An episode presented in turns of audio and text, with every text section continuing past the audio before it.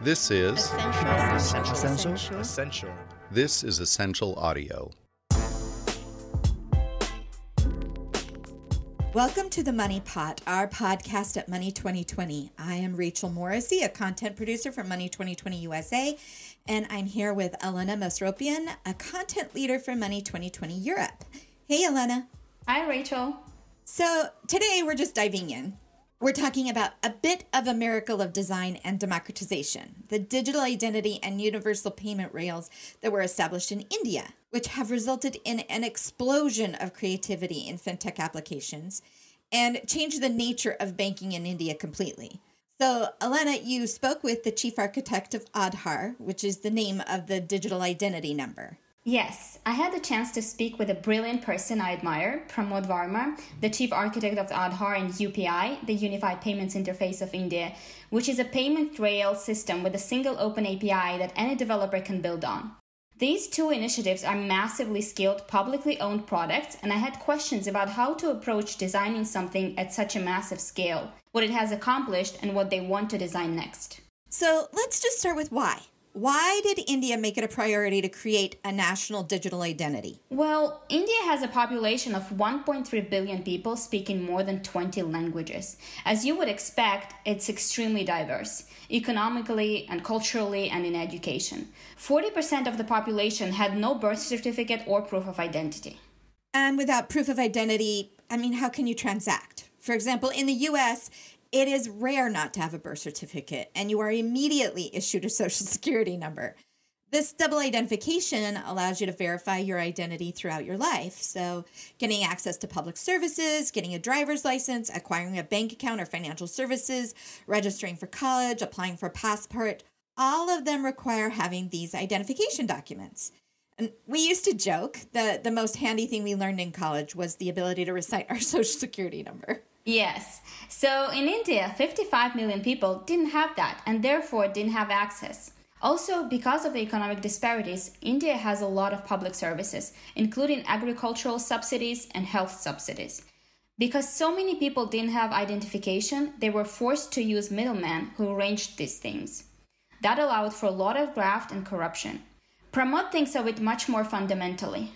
Identity is a societal right that everyone must have, that everybody in a society must have one or more identities to verifiable identities that they can use to participate in a variety of transactions, um, interactions, uh, as they do uh, in their life, whether the interactions may be for education, healthcare, access to market opportunities, jobs, and so on. Okay, so making sure everyone has identity allows your population to gain direct access and not depend on third parties, making sure that the money is used where it was actually intended. So Aadhaar was created by legislation in the March of 2016. Who did they get to create it? So, if India is the model, I wanted to understand whether this was an undertaking best left to the government, who would be working in the public's interest, or to private companies who might have other motives, but traditionally work faster. So, I asked Pramod, and he said it was a combination. It's not one or other. Tell me one which country does not have a government identity or which country does not have a private identity. It's actually both. So in, in this case, what was happening is that uh, the authority, Unique Identification Authority of India, uh, encouraged volunteers like us who have been practicing building large-scale transaction system in the industry to join uh, the force uh, and help the help them out in terms of thinking through the design and architecture of the system. Of course, to build it and run it, we still needed uh, private players to come through. So we have private players who are supporting uh, our data center operations or uh, software building or uh, components of software building. For example, biometric components are actually procured from private industry, some, you know, some of the iris matching algorithms and so on, right? But the whole system is not owned by a private entity, it's owned by the government itself. So they had government contractors who volunteered to help design this? That's fascinating. How did they approach designing Aadhaar? When I asked Pramod, where would you even start to build such a large scale system? He broke it down for me. It's, it's a little bit of an art. you know, it's not algorithm. One, well-defined purpose. So define the purpose. Why do that project even exist? Right? Why why did we do that? Why are we doing that project? The reason of existence for that project has to be articulated. And immediately you articulate what we call the principles, the underlying principles under which it's sort of Ten Commandments. Think of that way. So he began by outlining the purpose and goals of the project. Yes, the purpose of Aadhaar was very clear. If identity is a societal right, then they needed to provide the ability to prove identity to their entire society. Their next step was to outline the principles. Pramod called them the Ten Commandments of the project. If anything conflicted with the purpose of the principles, it was rejected. What did he outline as the principles? There were several, but two primary ones stuck out. Inclusion is the first. For example, inclusion was a constitutional thing for Aadhaar, right? So every subsequently all decisions we made had to be vetted against this constitution, right? Is it are you making a decision that is inclusive or is it going against the inclusion, right? Things like that. So you openness was an inclusion, making sure entire system is open and not hostage to one technology and so on. So we create this what's called Ten Commandments or principles of the system. Since inclusion was the purpose, that was a fairly easy principle to adhere to. But the second one was privacy, which is hotly debated everywhere. Privacy can be very contextual. What is private to me may not be private for you. Also, there is a balance between privacy and the public good. For example, right now, we're in the middle of a global pandemic. Several governments have turned to contact tracing to isolate individuals and groups that have been exposed. This sort of service of mass surveillance allows us to extinguish the virus. So I asked Pramod how they balance the principle with other aims. Privacy is a fundamental right, and there's no question about it. And the entire architecture of financial movement architecture, money movement architecture of UPI, or data architecture, no, none of these architecture uses any central databases or any central system or any central identity system. That means Aadhaar is not attached to any of the money movement or data movement, for example, right? So it is important that we are defining a federated architecture or decentralized and distributed architecture for with no centralized uh, uh, mechanism. So there's no doubt in my mind it has to be privacy friendly, designed as, as a distributed and decentralized architecture, or what we call federated architecture. And then once you design it, you ask the question if there is an epidemic like COVID, is there a social obligation on our behalf to reveal that I have COVID so that it is not my privacy? My privacy is in turn overridden by a larger public good or societal good so that I don't spread it, right? They have a federated architecture that only allows you to access the data necessary to the transaction you're facilitating. And the other method was to limit the amount of data down to what was necessary and make it temporarily accessible. And if the data is minimal and if the data is temporary and transient only during the COVID and only during the epidemic time under a proper law, protection law, I think it is okay because it's only fair that you ask the society to be uh, not spread any epidemic outside and it is you give up the right to privacy uh, during that short short period with a minimal set of data just necessary to deal with pandemic nothing more. And then you discard the whole system. There's no new system or no contact tracing system required after the pandemic at all. If you don't collect too much data then it makes it easier to protect the privacy of individuals. So, how did they determine how much data to collect? This actually fits into the next design steps. After you have defined purpose and principles, you have to unbundle every step. Once you know why you are doing it and what are the principles of doing it, the third step in my mind is to unbundle. So you end up unbundling the system as a whole into pieces of the puzzle that has to come together. Then you go down to unbundling into even micro puzzles, micro pieces. So you start unbundling that. So you basically apply sort of a Lego block approach to unbundle the puzzle into pieces and pieces into micro. Once you're micro, you start designing. You don't even get to the design of that until then. Once the unbundling is to only understand what what all system services of sorts needs to be built in, in at a micro level uh, that can come together to form full puzzle. Then you start designing each of them. And when you design it, you make sure this design is complying with the principles that you wrote. So once you have completely unbundled every step, looked at even the micro details, you begin designing from the roots up with security, privacy, and inclusion in mind. Pramod called it the blueprint of the system. And once they metaphorically took it all apart, they could also design for scale, because this needs to apply to 1.3 billion people across all the languages and cultures. And he was clear that they should design for scale. What works at scale is very different from scaling what works. So, scaling what works is what people do. They say, oh, this is working for 100 users, this is working for 1,000 users, let's scale. So try to, they try to scale what works. And in our mind, that never really is the right thing to do. We should always design what works at scale. We have to ask what works at scale and then design it for that. And that is really the opposite of the approach we see most often. Usually, when implementing new systems, a pilot is designed to test on a smaller scale, and then as bugs get worked out, you scale up. But they knew that it wasn't optional to open only to small groups. Identity has been declared a constitutional right. You couldn't issue this to a small group without conflicting with that principle. So Pramod has a simple rule when designing for scale. So the rule to deal with scale and diversity is actually simplicity. That means you remove everything that is not needed and keep the system so absolutely minimalistic and simple and saying that all we do is identity and authenticate identity. Everything else is done by the ecosystem. So the only answer to large scale and complexity is actually simplicity of design.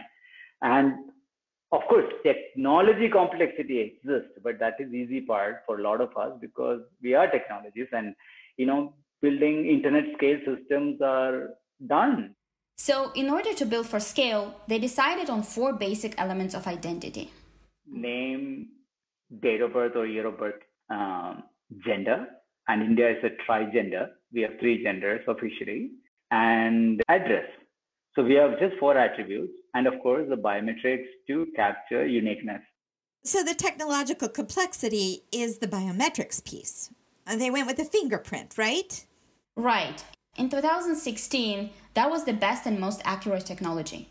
Now, they may opt for face recognition or eye scan, but that was the best option. Also, I asked if they would include anything else today.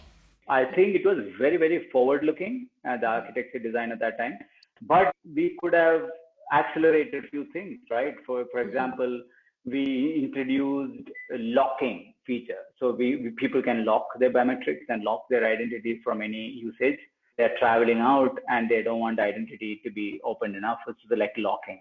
So some of these advanced security features and um, virtual identity, for example, we were in, we introduced subsequently. Uh, if we were to build it in 2020, those features would have been in, enabled day one. So he would go even further to protect a citizen's privacy. Yes, it relates specifically to what they are designing now, which is around data ownership. So that will be the third initiative. They built Aadhaar in 2016, and that allowed them to speed up financial inclusion. I mean, they went from around 15% of the population having financial services to 85% of the population having access. That's about 45 years of development squeezed into six years. That was due to Aadhaar. And then they built UPI, which is the Unified Payments Interface, using the same design thinking. First, they defined the purpose, decided on the principles, then unbundled every piece and designed a universal payment rails that any developer can use. They have divorced the store of value from movement of money. Banks store money, but using the UPI, a third party app can manage the movement of money. And like we said before, that's led to an explosion of fintechs in India providing payments, lending, and investing. Pramod also emphasized the simplicity of building on UPI and what that means for market competitiveness we only have one API that actually does authentication. Uh, we kept it so simple that we can actually scale.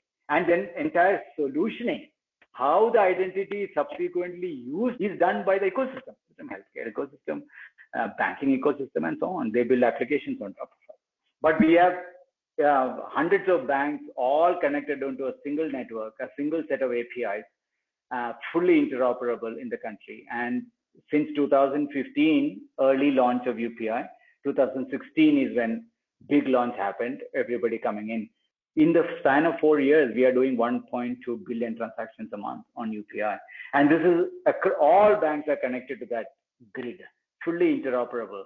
And we have uh, local payment applications, we have SME applications. Why do we need so many applications? Again, goes back to the same reason to understand that India is not one country in that sense. India has so many diverse, diverse cultures and uh, levels of people, different languages, that thinking that you only need one app to serve the whole billion people is actually utopian and wrong. So, fintechs building for all the specifics of a local population have access to the same payment rails. They can afford to serve much smaller and specific populations. And they have to reimagine their value as well. They don't own money movement anymore. Imagine what is the real value they're adding to that individual or to that family or to that business by providing value added services such as uh, lending services, value added such as insurance protection, uh, education opportunities, healthcare, access to better healthcare. There's so much value add that um, family or individual or a business uh, needs. Just moving money or just getting an identity is only a starting point.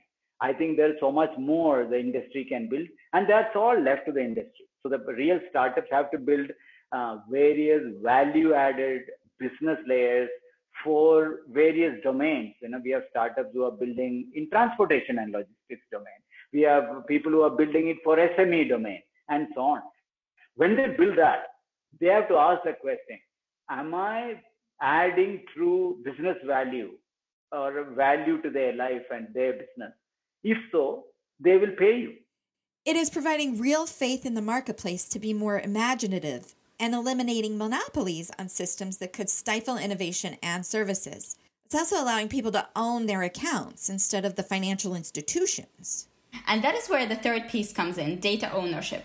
His team is creating a mechanism for people to control their data more efficiently and make the market compete for their business. Now we are bringing in the last layer of that, which is what we call data empowerment. Indians are asset light and data rich because we are second largest internet consumers in the world after China, right? And we are very, very, very large population now connected to internet. Um, may, very large population starting to use smartphones. So you have the right to access all your transaction tail and right to your credentials. So both credentials and data will be liberated from many, many systems. And you as an individual, anybody in this country will have access to harness the data as an asset and use that for uh, better jobs, better lending offers, better uh, business uh, uh discussions, and so on. So I am using, we want people to use the data as an asset. And to use data as an asset, you need two things. One, the law, the underlying data protection and data empowerment law that ensures to right to access my data uh, comes in. So that is already draft bill is already in the parliament. So I am able to do uh, to leverage my data as a asset uh, in a consented under the law uh, through a set of data networks or data switches, and that is what is coming about this year. And this I think is going to take India to a level where no country has ever gone, where the thousands and thousands of transactions and uh, data uh, footprints, data footprints that people are leaving behind are indeed harnessable by themselves and they can harness their uh, data themselves to better care, better jobs, better lending offers, and better uh, opportunities in their life. We've heard data called the new oil. Being asset poor and data rich is a great description. The population doesn't have a lot of ready wealth, but what they are creating is fuel for wealth development. Providing a system where they are the ones profiting most from their own data and not simply at the whims of others holding that data will create a market competitiveness where the consumer really is the king. So, Pramod Varma and his team have made sure to keep to really simple solutions that are created to financially empower Indian citizens. As they complete the data product, they're building a healthcare domain that it will tap into. That means that doctors' records can be shared by the patient to any doctor in the country, including a telemedicine system that will allow people in remote areas to get doctors' consultations right away. It will also tap into educational assets. So his team is really providing the digital cornerstones for a completely digital ecosystem. Economy, educational base, healthcare initiatives, all in the future.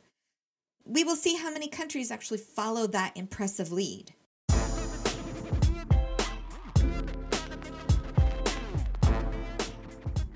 So that is it for this episode of The Money Pot. I want to thank our guest, Pramod Varma, the chief architect of Aadhaar and UPI, for speaking with me about this. Also, we thank our producer, Roland Bodenham.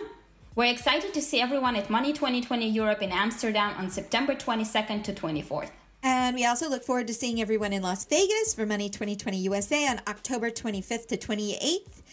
If you like this episode, please leave us a review in iTunes also, please write us with suggestions for the show at podcast at money2020.com.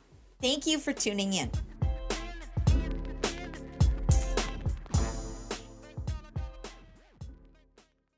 This is Ascential. Ascential. Ascential. this is Ascential audio.